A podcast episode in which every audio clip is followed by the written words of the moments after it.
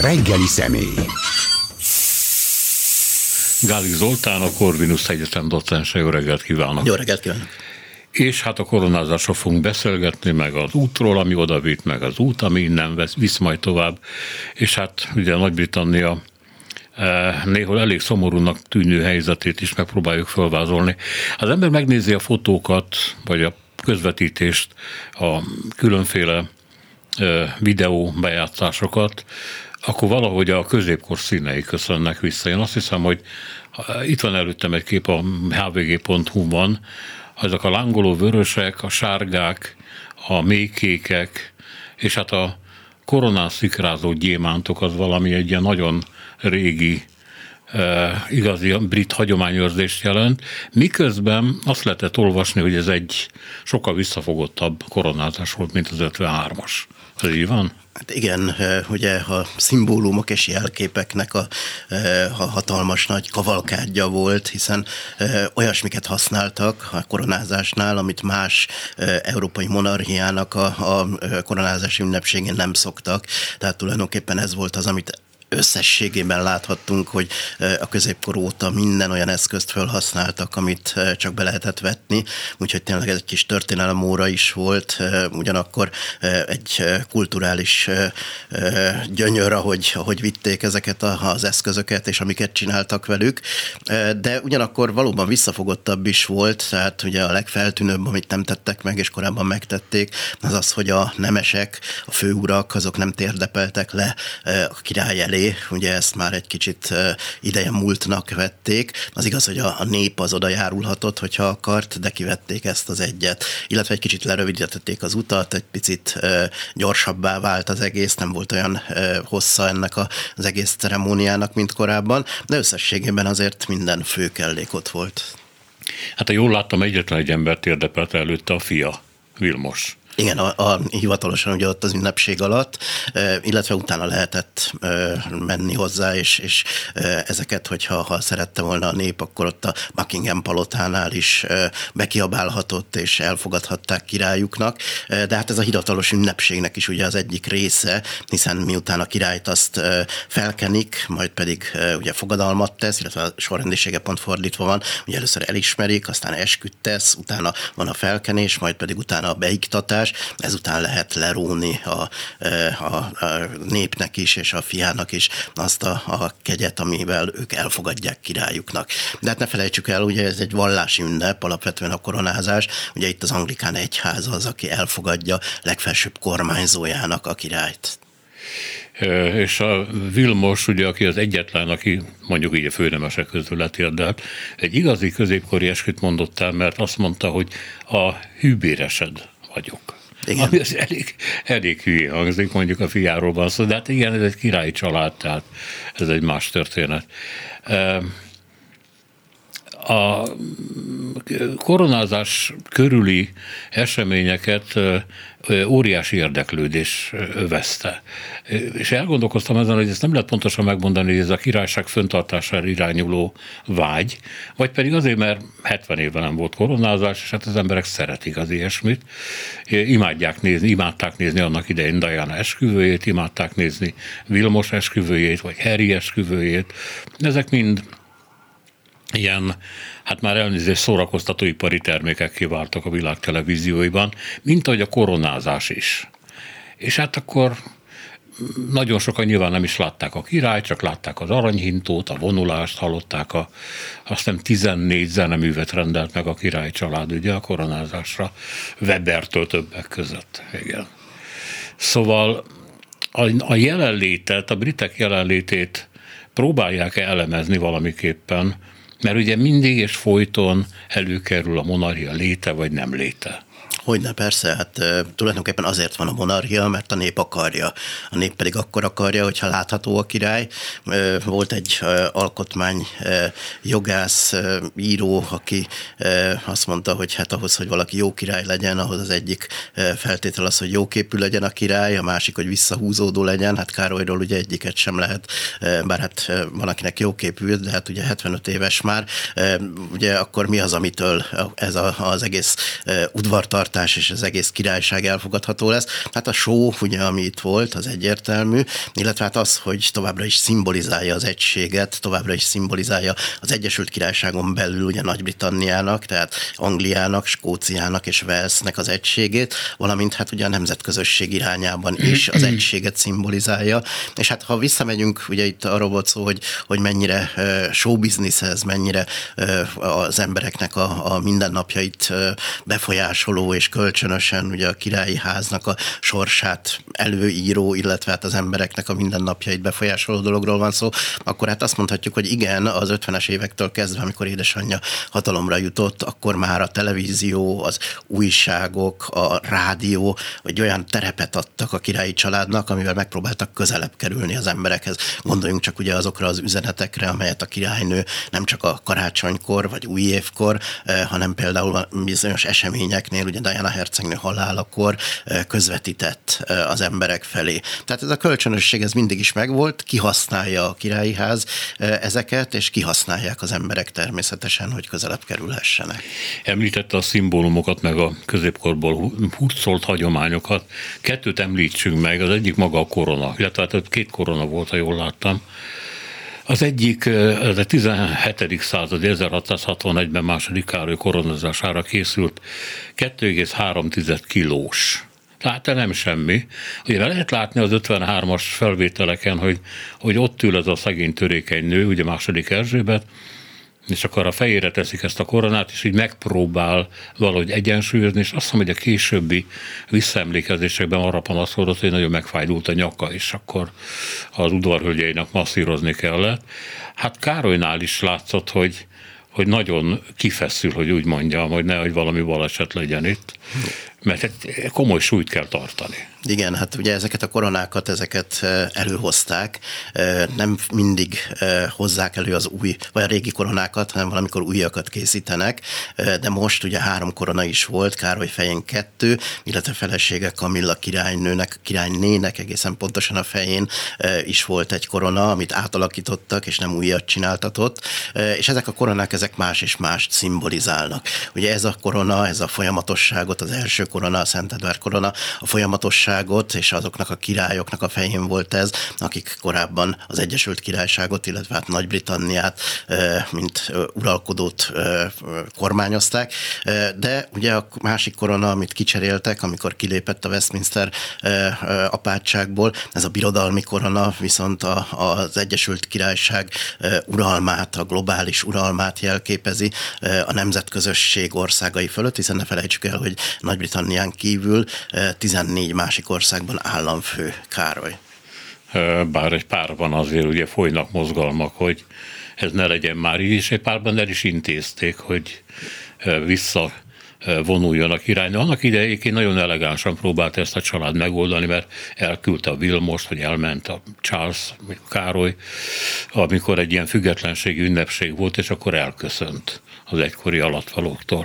A másik, amit említhetnénk, ez a kő aki még korábban mondjuk a 90-es évek elején, közepén, 96-ig eh, Londonban a Westminsterben megnézte a koronázó széket, ami hát egy, ez is egy gyönyörű középkori műalkotás, akkor alul látott egy nagy követ. És ha, hát akkor ugye még nem volt net, ha sikerült, vagy legalábbis nem, nem úgy, ha sikerült utána járni, hogy mi ez, akkor kiderült, hogy ez egy skót kő, a skót királyok köve.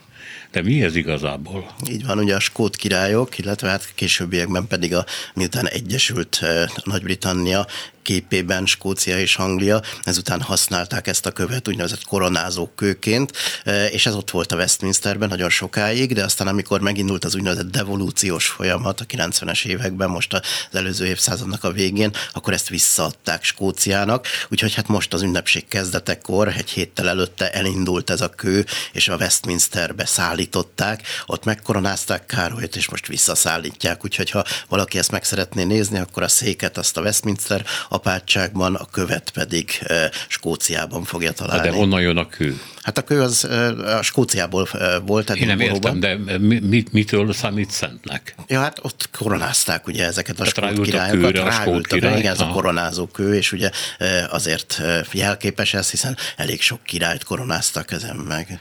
Én nagyon nem emlékszem rá, de elég közönséges kőnek tűnt. Tehát mi, mi benne a különleges? Hát ez, hogy szimbólum, ugye ez is történelem szimbólum, és hát ugye ez is jelképezi azt, hogy a király az, az hogy honnan hozták, ugye Skócia melyik részéről?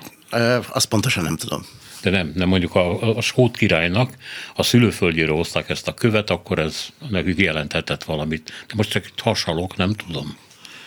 Nem tudjuk. Jó, menjünk tovább. E, jelen, nem tudom, hogy mennyire jelentős, de jelentkeztek e, ugye ismét köztársaságpárti hangok. E, még a CNN-en is az egyik nagy véleménycikket egy ilyen köztársaságpárti ember írt, aki felsorolta maga nézeteit, hogy miért kell ennek így lennie, és állítólag Londonban, de Walesben is, Walesben, ahol olyan sok mozgás nem szokott lenni ilyen ügyben, voltak tüntetések. És hát ezek ezeket úgy tűnt nekem, hogy a média nagyította föl, mert igazából olyan nagyon jelentősek nem voltak, a londoni pár százon voltak. Szóval ez a köztársaságpárti mozgalom mennyire erős? Hát amikor a köztársaságpárti mozgalmat szoktuk elemezni, akkor ugye több mindent érdemes figyelembe venni. Egyrészt azt, hogy mennyire van létjogosultsága annak, hogy elinduljon egy olyan folyamat, ami a köztársaságot elérné, másrészt pedig a népszerűségét le lehet mérni egy kicsit a monarchiának, és nem is azon, hogy mennyire népszerű maga a köztársasági mozgalom, hanem amikor megkérdezik az embereket, hogy mennyire határozza meg a mindennapjaikat a monarchia, akkor hogyan válaszolnak. És ugye ezt is figyelik egyébként az udvarban, és hogyha ez túl nagy ez a szám, amikor azt mondják az emberek, hogy nem is nagyon érdekel, mert nem nagyon határozza meg a mindennapjaikat, az probléma. És hát most azt lehet látni, hogy maga a köztársasági mozgalom az viszonylag alacsony, a támogatottsága 20-30 százalék körül mérik, sőt valamikor még annyit se, borzasztóan fluktuál ez a szám, ugye most a koronázáshoz közelítve akár 10 százalékot is eshetett, tehát 20 százalék alá is benézett. Viszont az, hogy az emberek azt mondják nagyon sokan, hogy a monarchia az nem határozza meg a mindennapjaiknak a kimenetelét, és közömbösek, és ezt, hogyha összeadjuk azzal, akik a köztársaságot támogatják, tehát tulajdonképpen nem monarchia pártiak, akkor ez lehet már egy nagyobb szám, ami aggodalomra akad okot, hiszen a közömbösség az mindig egy probléma lehet a királyi család számára. Hát De... főleg úgy, hogy mit is tudna tenni hiszen a, mindennapokat azt ugye befolyásolnak, akinek hatalom van a kezében. Hát ugye az Egyesült Királyság az alkotmányos monarchia, ugye az egyik legkülönösebb alkotmányos rendszer a világon, és ez évszázadok óta működőképes, képes volt a modernizációra nagyon sokszor, és hát azt lehet látni, hogy egy, ez a megújulás, ez folyamatos. Ugye legutóbb 2010-es éveknek az elején lehetett egy változást tapasztalni, amikor már hölgyek is lehetnek első, elsőszülöttként majd a, a trónnak a várományosai, ugye korábban mindig a, a fiú volt a, a, a legidősebb fiú, aki ezt a folyamatosságot képviselhette, illetve most már kereszt, bocsánat, katolikus felesége is lehet az uralkodónak, ugye ezt is megváltoztatták, bár ő maga még nem lehet, hiszen ő az anglikán egyháznak, ahogy mondtuk, a legfelsőbb kormányzója, de ez is két olyan nagyon fontos változás volt, amit itt tette lehetett érni a 2010-es évek elején. Hát aztán ugye az uralkodó az, az uralkodik, de a kormányozni, az a parlament, illetve a kormány kormányoz. Ezt szoktuk úgy mondani, hogy a korona a parlamentben mindent a saját minisztereinek a súgására tesz a király, úgyhogy valóban meg van kötve a keze. Károly egyébként egy nagyon határozott egyéniség, és sokkal láthatóbbá szeretne válni, mint ahogy édesanyja volt. Ugye ő nagyon a háttérbe húzódott, nem lehet igazán tudni, hogy mik voltak azok a politikai nézetek, vagy azok a, azok a vélemények, amelyek a hivatalos hivatalos függöny mögé kilebbentek volna. Viszont Károly az nagyon sok kérdésben, ugye egy környezetvédelmi kérdésekben, de jótékonysági kérdésekben nagyon aktív szerepvállalásra készült, korábban pedig nagyon sok megnyilvánulása volt, amiből ki lehetett olvasni egy-egy politikai nézetét. De amit említett, hogy tudnélik a öröklődésbe a lányok is beférnek, ez én láttam egy ilyen leszármazási sort, vagy pontosabban utódlási sort, ahol ugye jön Vilmos, és utána az ő fia Tehát nem a lánya véletlenül sem. Hát egyelőre még nem, de ha valamikor ugye ez előáll, akkor most egyszer már majd. egyszer majd. Igen. Ha. Értem. Ami, ami Károlyt illeti egyébként nem tudom, hogy volt-e hasonló korú ember, akit uralkodónak kentek föl. Hát én úgy tudom, hogy ön, ő a ilyen idősebb, igen. igen, igen, ő volt a legidősebb, ugye 75 éves lesz ő. És 74-et hát, szoktak 74, mondani. Jó, hát 75 éve. Igen, Nem és, mondaná ő azt, hogy mindegy. Hát ő nagyon régóta készül ugye erre a szerepre, hiszen igen. azért édesanyját 1953-ban koronázták, és hát ugye ő szeretett volna mindig is király lenni. Bár azt szokták mondani, ugye, hogy az első évtizedben azért ő is nagyon sok kérdést megfogalmazott magában, ugye ezt az önéletrajzi írói tudják a leginkább, de, de utána pedig ez nagyon tudatos készülődés volt. Még valami eszembe jutott a koronázásról, ez a szent olaj, ami az olajfák hegyéről származik. De ilyenkor, amikor fölkenik a királyt, akkor általában úgy elfüggönyzik. De miért? Hát ez megint csak a történelmi rendszer, ugye, amit, amit itt az évszázadok alatt kialakítottak. Ugye ez egy intim dolog, itt az egyház az, aki felkeni a királyt, és elfogadja ezzel az, a legfelsőbb kormányzójának, és ezt egy ilyen lefüggőzött rendszerben csinálták mindig is, és ezen sem változtattak. Na most, ami Károly nézeteit illeti, ezek azért ritkán politikai természetűek, hiszen ő tudja, hogy ezt nem is nagyon engedheti meg magának, de valóban a földjövőjével, a zöld forradalommal kapcsolatban többször megnyilvánult, és azt hiszem, hogy volt egy, azt már eladta, volt egy hatalmas birtok is, ahol csak biológiai módszerekkel termesztettek növényeket, ezeket ő eladta. Eladta, piacra vitte, és ha jól emlékszem, a, ennek a sztár szakásnak, Jamie Olivernek az egyik könyvében van egy olyan fotó, ahol ott áll a földön, és egy ilyen hatalmas földes, de gyönyörű céklacsokorot emel föl, és akkor ez a, ez a Károlynak a kertjéből valami nem kert természetesen, hanem mondjuk egy ilyen nagy, tényleg ilyen nagyon nagy farm mondjuk így. És ez azt is jelentette, hogy hogy Károly az ő tevékenységét piaci természetűnek tekinti, nem? Hát, ő, hogy ő, ő pénzt akar keresni ezzel a dologgal, és ezt a pénzt meg is akarja tartani.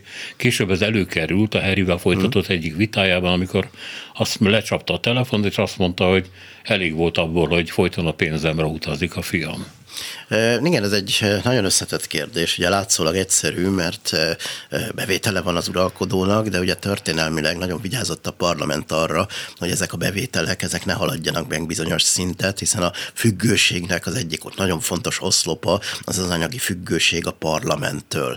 Úgyhogy... Ó, hát egyrészt nagy a panaszkodás, hogy mennyibe kerül a király család. Mennyibe másrészt kerül, pedig azt akarják, hogy kerüljön van, csak sokba így van, a király így van, tehát ez, ez, ez mindig is megvolt.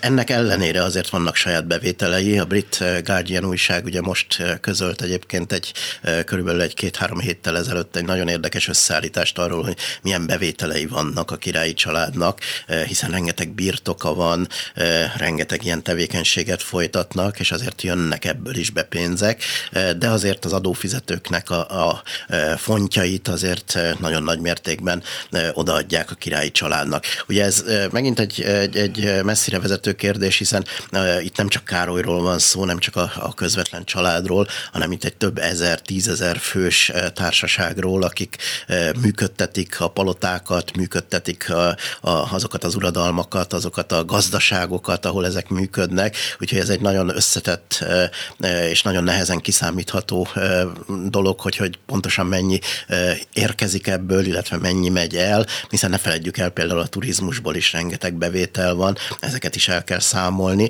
de valóban ezek a gazdálkodások is hozzáadnak a királyi vagyonhoz. Az ő reformtervei egyrészt a családra magára irányulnak, vagyis itt két lépés képzelhető el, vagy legalábbis látható az ő terveiből, hogy az a család, amelyik címekhez, rangokhoz és főleg pénzhez jut központi költségvetésből, az legyen kisebb. Másrészt pedig, hogy eddig is egy ilyen dolgozó családnak számított a királycsalád, legalábbis egy része, hogy ezt a, és ez összefügg azzal, amit mondott, hogy mennyire fogadják el az emberek, hogy jelenléte, vagy jelenlevő, vagy nem jelenlevő a hétköznapi életükben, hogy ezt a munkát, a megjelenést, a, az avatásokat, a különféle társadalmi csoportoknak a való megfelelést, megjelenést, ünnepségeket, vagy éppen adományokat, azokat sokkal fokozottabban és erősebben jelenítsék meg, és legyen, legyen ezzel leírható a királyi család. Igen, itt is ugye megvannak a korlátok, hiszen azért azt teheti csak a király, amit a parlament engedélyez neki. Tehát, hogyha ez bármilyen törvénymódosításra lenne szükség, bármilyen szabálymódosításra, akkor ezt először a parlamenttel meg kell beszélni. Viszont hát óriási igény van arra, hogy ezek a pénzek továbbra is folyjanak, hiszen nem lehet egy, egy hatalmas kastélyt mondjuk csak 70%-ban üzemeltetni, vagy nem lehet elküldeni ezer embert mondjuk, és bezárni bizonyos helyeket helyet, viszont az igény az megvan valóban, és itt egy nagyon érdekes dolog a koronázással kapcsolatban, ugye itt nem az volt a, a 100 millió font, hogy ezeket a, a különböző koronázási ékszereket odavitték, vagy hogy a, a, elővették ugye ezeket a, a, a, a hintókat és, és a, a különböző ékszereket, hanem az, hogy hatalmas biztonságot kellett biztosítani, hiszen állam és kormányfőket hívtak meg, és ez az 1950-es évekhez képest most jóval nagyobb kiadás kiadásokat jelentettek, úgyhogy hát ez is hozzájárult ahhoz, hogy ezek a költségek elszaladtak, de itt sem arra kell gondolni, hogy, hogy eh, valami óriási nagy eh, költséget jelentene önmagában a királyi ház. Na és ha családra vonatkozóan, tehát ki az, vagy kik azok, akiket ő a család magjának ismer el, és egyben dolgozó családnak, és kiket zárnak ki? Hát ugye itt van egy nagyon szűk kör, ugye ez maga a királynő köré szerveződött, a királynőnek volt a férje benne, illetve ugye a, a, a közvetlenül a gyerekei a királynőnek, és az ő unokái.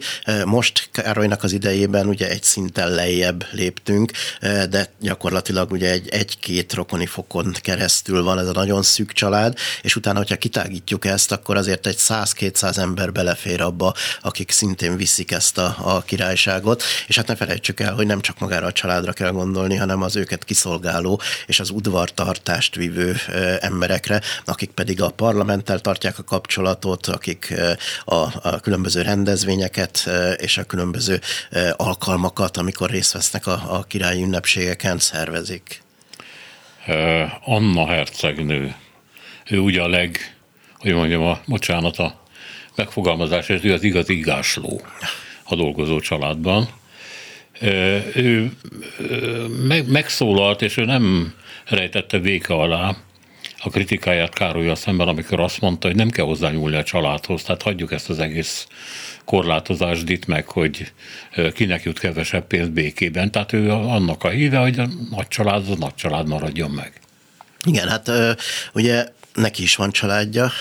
Ugye itt mindig arról van szó, hogy, hogy a rokoni hálók, illetve a, a kiterjedt család az mennyire vesz részt közvetlenül a, a királyi családnak a, az eladásában, hiszen ahogy mondtuk, itt kezdtük a beszélgetést, azért ez egy nagy show business is, nem csak arról szól, hogy ők elmennek ide-oda, hanem azokat a ruhákat, amelyeket a rendezvényeken hordanak, azokat az autókat, amelyek a biztonságukat biztosítják, azokat is finanszírozni kell, úgyhogy nem lehet bizonyos költségeket megúszni valóban, de, de ugye az, hogy mondjuk egy második, harmadik körön kívüli embereket belevegyenek ezekbe az eseményekbe, azokon talán lehet egy kicsit szigorítani.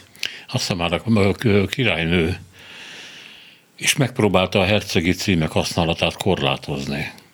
Ugye arról volt szó például, hogy Harry gyerekei nem kapják meg ezt a címet. Igen, hát ugye Harry eh, herceg és a királyi családnak a kapcsolata ennyi szólva egy kicsit hektikus, ugye itt eh, talán nem is a költségcsökkentés, hanem azok eh, az ellentmondások, amiket itt az elmúlt két-három évben kicsúcsosodtak, azok jelentették, úgyhogy ezen egyáltalán nem lehettünk meglepődve, amikor ezt bejelentette a királynő. Viszont hát valóban ugye itt ez egy nagyon összetett és nagyon messze menőleg a királyi családnak a sorsát befolyásoló kérdés, hiszen nem csak a királyi családon belül, hanem például a, a, Westminsterben, ugye a Lordok házában is ülnek olyan képviselők, akik korábban az alkotmányos monarchiában a király királyi családhoz, illetve a, a, az uralkodói családhoz kapcsolódtak, és az ő számukat is ugye megpróbálják csökkenteni. Tehát ez egy több frontos harc itt a, a dologban, de ne felejtsük el, hogy továbbra is a parlament, illetve a kormány az, aki ebben tud lépni bármit is. Az utolsó nagy reform egyébként Tony Blairnek az idején indult volna, de aztán az elhasalt. Hát ha már Harry Herceget emlegettük, ő ugye végül kapott meghívást, de eldugták. Gyakorlatilag eldugták. Nem is nagyon lehet látni egyébként a koronázási fotókon, talán egyen vagy kettőn tűnik fel a tömegben. A Buckingham palota pedig végleg nem hívták meg, és a családi ebédre, vacsorára sem. Tehát egy igazi kitagadott emberrel van dolgunk, akit hát most először láttam, hogy a brit média is megsajnált. Megsajnált a magánya miatt, mert ugye a felesége, aki, aki az ő támasza, és hát, hogy mennyire manipulátor, ez vita kérdés. Nem volt itt, nem jött el, a gyerekekkel otthon maradt, és ő ezt a magányos rohanást, hogy eljött Londonba, és egy órával a koronázás után már útban volt a repülőtérre, hogy menjen vissza. De mások meg azt mondják, hogy ezt ő idézte a saját fejére. Itt nagyon sok vélekedés van, nem tudom, hogy az öné milyen. Hát ugye személyes vélemény, hát van egy felesége, ő szereti a feleségét, ezt az utat választotta magának, ugye azt kell tudni, hogy, hogy ők ugye az Amerikai Egyesült Államokban élnek most, ugye Kanadából azt hiszem honnan költöztek át, hát ezt az utat választotta magának, ugye egy nagyon konfrontatív helyzetet idézett elő azzal, hogy megjelentette ezt a könyvet, nagyon sok olyan dologra világított egyébként rá, ami a királyi családon belül a feszültséget jelenti, és ugye korán sem egy abos-babos királyi családról van szó, azért lehetett látni, akik olvasták ezt a könyvet ebből a sok-sok történetből. És hát ugye ez az udvartartásnak, és talán itt nem is megint azt lehet mondani, hogy a családnak, hanem annak az udvartartásnak, akinek az imidzsébe belegázolt, fájt. És valószínű ugye ennek a következménye is, hogy, hogy nem hívták meg, és nem csak az, hogy mondjuk rosszban volt az édesapjával. Hát királyi udvar egy olyan rendszer, amit, amit a hidegség, bizonyos fokú a kegyetlenség, a kényszerű önkorlátozás és a képmutatás is leír, és hát vannak, akik ebben a rendszerben beleférnek, és ezt tudják megélni és működtetni. Vilmos abszolút és tökéletesen beleillik ebbe. Uh, Harry Herceg meg nem. De mindig sokkal érzékenyebb volt, hogy az anya halálát őt jobban sújtotta, és hát ez látható volt a gyerekkorától, vagy a fiatal korától kezdve, hogy nagyon nem találja a helyét ebben a rendszerben, nem kap elég szeretetet, lojalitást, ugye a sajtóval kapcsolatban nem védték meg, ő erre panaszkodik, és hát akkor belemenekült egy olyan kapcsolatba, ahol az Egyesült Államokban él, ahol el akar távolodni a családjától, de a felesége biztatására, meg a saját igényei miatt is mindenképpen herceg akar maradni. Tehát azért ez elég, hát hogy mondjam, furcsa helyzet, mert ha én nem akarok ezekkel közösséget vállalni, akkor nem vagyok herceg, stb.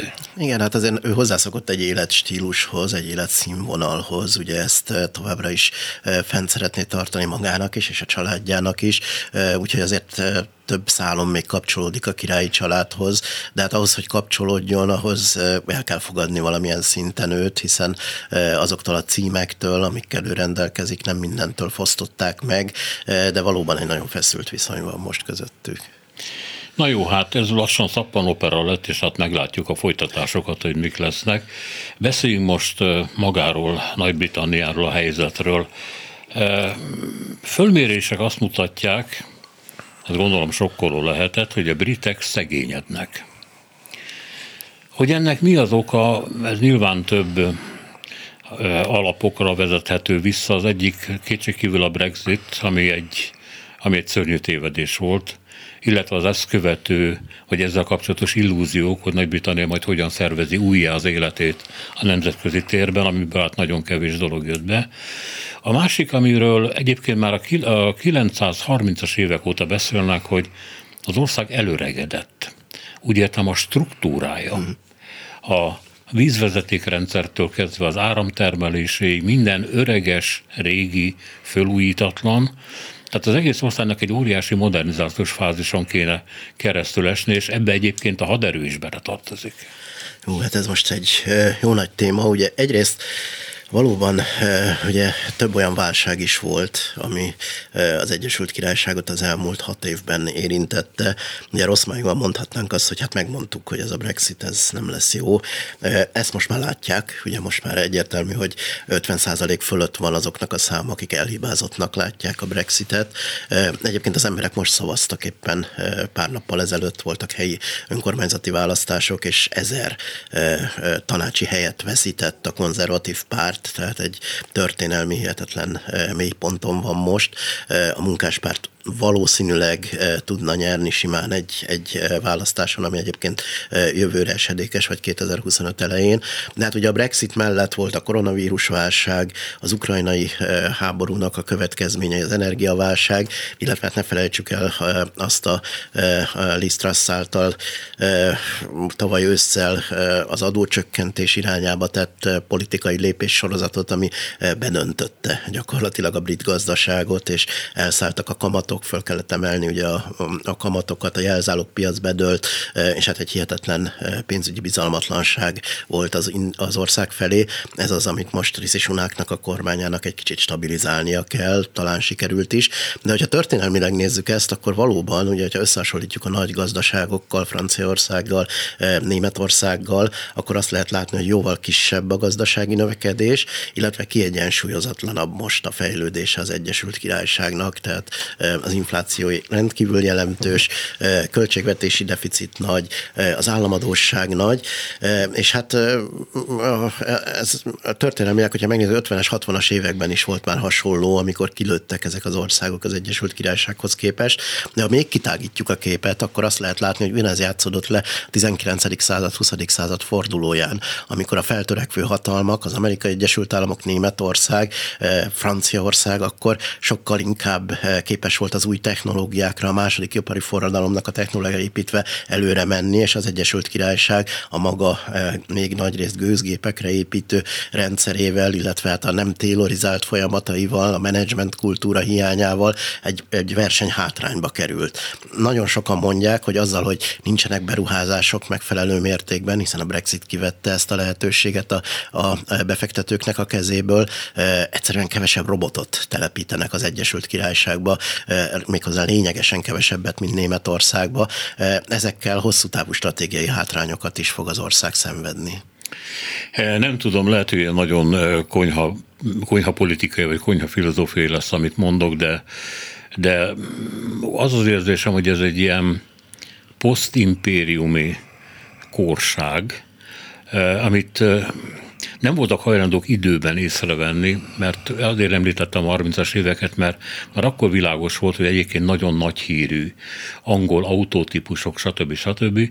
Ezeket, ezeknél sokkal jobbakat kezdtek el gyártani Németországban, és már akkor, hát ugye az száz évvel ezelőtt volt, már akkor világos volt a, a britek technikai lemaradottsága, csak mintha ugyanaz sújtotta volna őket, mint Spanyolországot, hogy amikor van egy birodalom, akkor túlságosan hozzászokok ahhoz, hogy denne babyen mindent megkapok, és tulajdonképpen elmarad a helyi iparnak a fejlődése, mert olyan olcsó termékek jönnek be, amikkel a helyi spanyol vagy éppen brit ipar nem tudott versenyezni. Ez így van, ugye, meg... ez így van, hogy az 1930-as években pont ez történik, hogy az a világpiac, amit a britek teremtettek meg a 19. században, az első világháború következményeként, illetve hát a, a, a nagy világgazdasági válság következményeként kezdenek kicsúszni a kezükből, akkor megpróbálják létrehozni ezt a birodalmi preferenciát, rendszert, amivel bezárják a nemzetközösségnek az országait.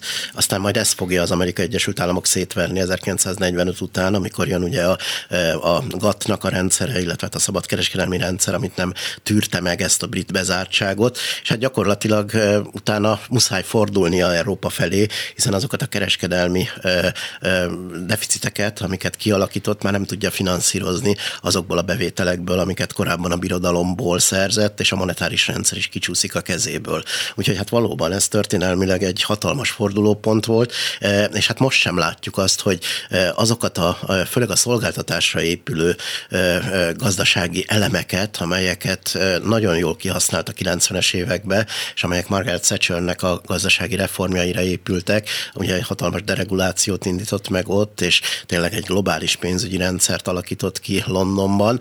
Ugye ez a Brexit-tel óriási károkat szenvedett, továbbra sincs egyébként megállapodásunk az Egyesült Királysággal a, a szolgáltatások szabad áramlása tekintetében, úgyhogy hát ez a globális kifelefordulás, ez nem kompenzálta ezeket a hátrányokat. De ezek ugye évtizedes problémák, amikre rá kellett volna ébredni már az elitnek, de valami nagyon furcsa módon dugták a fejüket a homokba.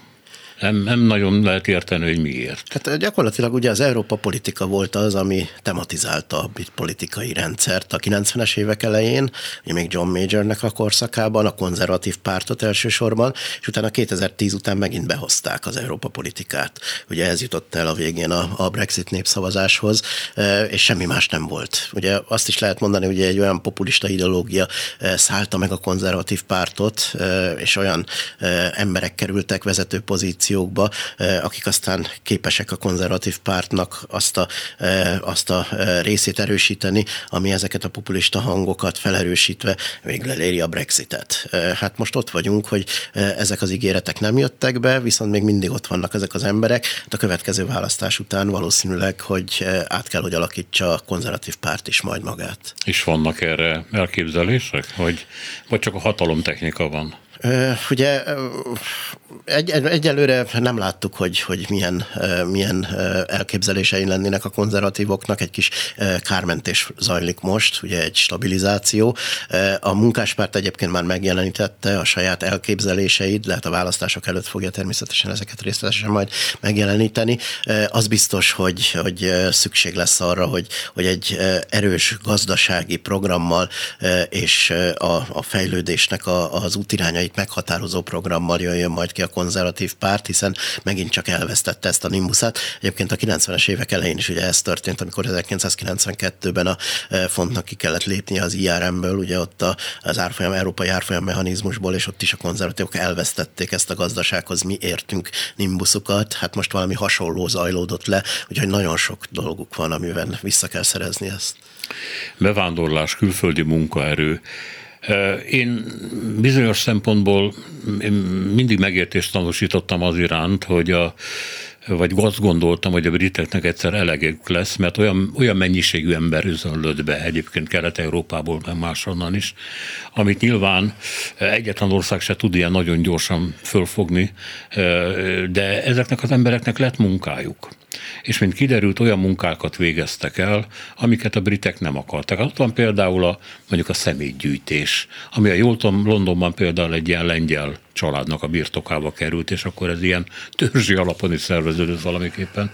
De mint kiderült, amikor el, elüldözték gyakorlatilag a, a lengyeleket, kelet-európaiakat, hogy nem volt, aki leszedje a málnát, ezt a magyarok is megélik egyébként, meg a ribiszkét, mert ugye ezek nagyon munkás dolgok ott rohadtak el a földön, és akkor, vagy nem volt elég teherautósofőr, legutóbb is ez is kiderült, akkor, akkor világosá vált, hogy, hogy Nagy-Britanniának is szüksége van bejövő emberekre. Hát 2014-ben ugye az UKIP, ez a függetlenségpárt, Igen. Nigel farage hozták be a, az idegen gyűlöletet, és a, elsősorban kelet-európai bevándorlóknak a gyűlöletét. Közbevetőleg amit... egyébként miért utálják jobban a kelet-európaiakat, mint mondjuk a Nigériából vagy Indiából Ez egy nagyon látványos dolog volt, hiszen 2006-ban, 7-ben csatlakozik ugye Románia és Bulgária, és ott volt egy derogációs időszak, és 2014-ben járt ez le. És akkor elkezdtek jönni ugye ezek az emberek, nagyon Aha. láthatóvá vált. Volt egy európai parlamenti választás, amiben elsőként, első helyen jutott be ugye a UKIP az Európai Parlamentbe, tehát egy nagyon jól megfogott program volt, ez jól pozícionálták ezeket az üzeneteket. Egyébként hát ugye klasszikusan nagyon sokan érkeznek, és majdnem ugyanannyian a, a nemzetközösség országaiból, és azt a bevándorló közösséget nem is sikerül egyébként lejjebb szorítani. Tehát nagyon érdekes, hogy Európával megpróbálták ezt eljátszani, és lejjebb is ment ugye ez azóta, de továbbra is jönnek be nagyon sokan a nemzetközösség országaiból. És hát a második, harmadik generációk a London főpolgármestere lesznek, vagy éppen a... A is. Igen, el, bocsánat, a Skót vezető pártnak igen, a vezetője és a miniszterelnöke.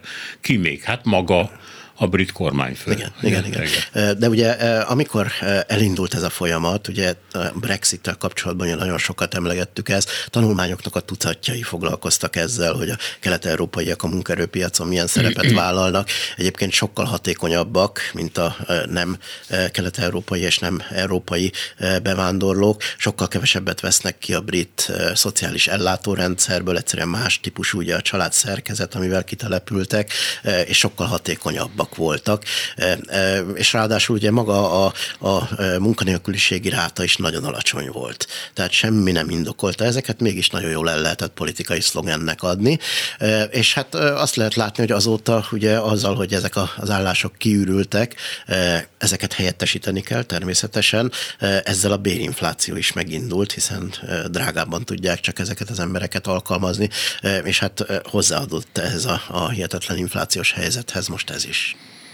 Hát azt hiszem, hogy az, az érvek között az is volt, hogy a hagyományos angol vagy brit életformát abból a szempontból is szétroncsolják, hogy magukkal hurcolják a kelet-európai,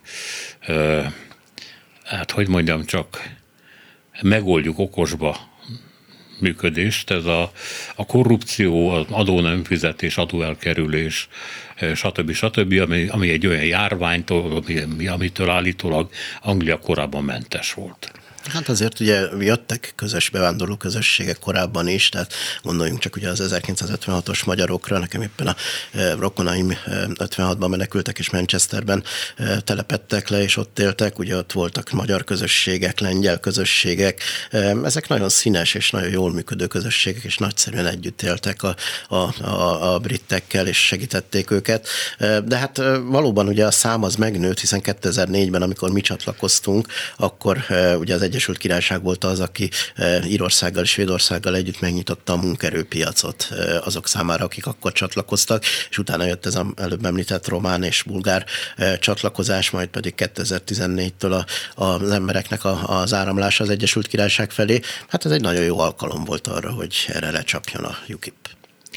Ami a Nagy-Britannia szerepét illeti, a Ukrajnát lerohanó oroszok háborújában, az egészen kivételesnek számít, bár mondjuk mondhatjuk azt is, hogy át a két angol száz hatalom, az egyik a nagyhatalom, az Egyesült Államok, másik a középhatalom, Nagy-Britanniának az együttműködés az elvárható volt, már csak a második világháború szövetségesi szerep miatt is, de mintha ez kicsit egy ilyen visszaút lenne Európába, London számára.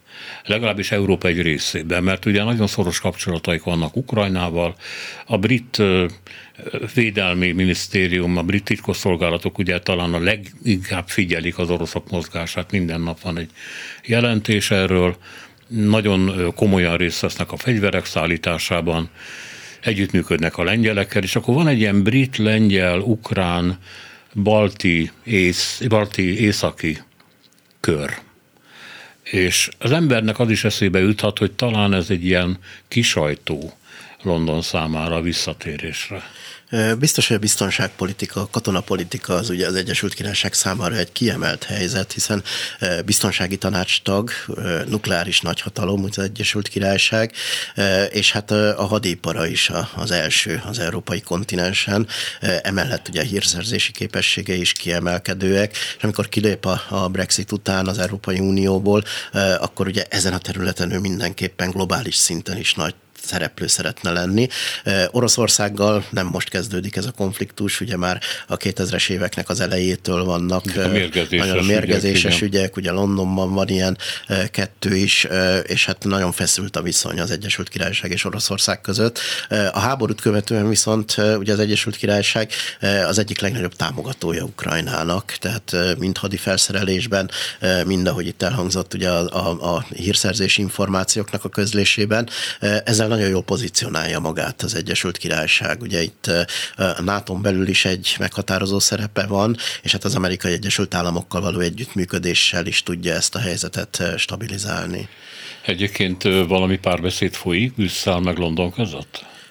Persze, hogy hát ugye a, a közös külös biztonságpolitikának a továbbfejlődésének az egyik záloga az, hogy megfelelő módon együtt tudjunk működni most az Egyesült Királyság. Gondolok, hanem a, és, és az Európai az Unió. Unió. Unió. Igen, ugye ott van egy Aha. közös külös biztonságpolitika, ugye ez a közös külös biztonságpolitika, ez névben 92-től van, van egy európai biztonság és védelempolitika, aminek vannak különböző szárnyai. 2003-tól kezdődően ugye az Európai Unió nagyon sok békefenntartó műveletet végez, de igazi intervenciós erője nincs, ez is megjelenik Macronnak a beszédében 2017-től, de ahhoz, hogy ezt elérjük, ahhoz ugye a hadiparnak kell együttműködnie Európa területén. Ez azt jelenti, hogy ugye most már van egy európai védelmi ipar alap, ami milliárdokat, évente milliárdokat eh, vihet el, a közös lőszerbeszerzés, eh, lőszerbeszerzés is ugye eh, most fog megindulni. Ez mind-mind azt jelenti, hogy együtt kell működni valamilyen módon majd az Egyesült Királysággal, hiszen koordinálnunk kell, és itt már nem csak arról lesz, hogy nagy szavakkal majd beszélni fogunk ezekről, hanem konkrét együttműködések. Ugye ez viheti előre ezt az, az európai együttműködést a britekkel. Tehát egy, hogy mondjam, nem tagságon alapuló speciális viszony? Így van, így van, egy bilaterális kétoldalú viszony, ami a NATO keretein kívül az Európai Uniós közös beszerzések ügyében is valamilyen módon együttműködik. De a piachoz való hozzáférés is? Hát például a piac, a koordináció, piacra való koordináció, a piachoz való hozzáférés, szereposztás, ugye ki mit csinál, ezek kialakulhatnak. De ez csak akkor lesz az Egyesült Királyság számára értékes, hogyha az Európai Unió valamit tud adni. Egy picit olyan, mint a, az Európai Unió, hogy kialakult a 1999-es időszak után, az Amerikai Egyesült számára, számára egyre értékesebb lett, amikor volt egy Schengeni rendszerünk, van egy vám rendszerünk, egy kibeléptetési rendszer, és ez már megéri az Egyesült Államoknak együttműködni, hiszen Európa olyan adatokat birtokol, ami érdekes lehet számára. Hát itt is, hogyha együttműködünk, kialakítunk ilyen együttműködéseket, működnek ezek, akkor ez értékes lehet már a britek számára is, és akár az Amerikai Egyesült Államok számára is. Mennyire a, az északír határ körüli bonyodalmak? Ugye ez most megoldásra került, legalábbis ideiglenes jelleggel reméljük. Ez a piros-fehér folyó? Ugye itt az Észak-Írország tekintetében ugye azt kell tudnunk, hogy külön szabályoztuk, hiszen nem akartunk határt, ugye meg senki nem akart határt Írország és Észak-Írország között, ezért egyrészt a határt azt áttettük megállapodásban, ugye, amit Boris Johnsonnal kötöttünk Nagy-Britannia és Észak-Írország közé. Ugye rengeteg bürokratikus akadályt jelentett, és nagyon sok frusztrációt. Másrészt pedig az európai szabályozási rendszerben marad benne az északír terület, tehát azok a jogszabályok, amik Európán szinten érvényesek, azok ott érvényesek. Négy évente lehet ezeket egyébként felülvizsgálni, és most született egy megállapodás ugye egy hónappal ezelőtt körülbelül, ami egyszerűsíti ezt a rendszert. Van egy zöld-piros folyosó folyosós rendszer, ugye, hogyha az áru az bemenne Észak-Írország területére, de nem megy tovább, akkor lehet a zöld folyosót használni, ha tovább megy, akkor a piros folyosót, és akkor el kell vámolni. Ugye így próbáljuk megakadályozni azt, hogy noha nincs határ, a termékek ne tudjanak szabadon áramlani, hiszen ha mondjuk Amerikai Egyesült Államokkal köt az Egyesült Királyság egy szabadkereskedelmi megállapodást, akkor ott be tudna jönni a hátsó ajtón az amerikai termék. Említette, hogy de a Uniónak kell valamit adni, hogy London számára vonzó legyen. Mit tud adni London? Hogy az Unió számára vonzó legyen? Hát azért az Egyesült Királyság a világ ötödik, hatodik legnagyobb gazdasága, tehát egyértelműen ugye azok a termékek, azok a termékláncok, amik itt az Európai Uniónak a tagsága idején létrejöttek, gondoljunk itt a gépgyártásra, az alkatrészekre, számítástechnikai együttműködés, gyógyszeripar, vegyipar, ezek mind-mind élő dolgok, tehát ezeket fent kell tartanunk. Ezek a bürokratikus akadályok, amik kialakultak a Brexit Brexit miatt ezek hátráltatják ezeket, és versenyhátrányt jelenthetnek mind a kettőnknek a globális piacokon is, úgyhogy meg kell nyitnunk és egyszerűsítenünk kell ezeket. Északír tekintetben ugye most már van megállapodás, de hát reméljük, hogy más területeken is sikerül ezeket elérni, és ahogy mondtam, itt az egyik legnagyobb probléma, hogy szolgáltatási területen még mindig nincs megállapodásunk. Ez mit jelent egyébként? Ugye korábban az Egyesült Királyság, aki egy globális beágyazottságú pénzügyi piacrendszerrel, ugye biztosítási szolgáltatások, banki szolgáltatásokkal rendelkezik, ha. úgynevezett passporting, vagyis útlevél jogosultsággal rendelkezett Európa területén egy helyen bejegyezték, akkor mindenhol tudott az Európai Unió területén szolgáltatni. Ez ugye most már nincs, egy ekvivalencia alapján tudják megvizsgálni, de ez jóval bürokratikusabb, jóval nehezebb, és ugyanúgy versenyhátrányokat jelenthet neki is, nekünk pedig ugye a tőkéhez jutásnak lenne egy nagyon fontos eleme. Köszönöm szépen, hogy itt volt nálunk. Nagyon szépen köszönöm. Gálik Zoltán, a Corvinus Egyetem docense volt a vendég 9 és 10 óra között. Csorba László, Simon Erika, Petes Vivien, Selmeci János és Szénási Sándor köszöni a ma reggeli figyelmüket is. Minden jót!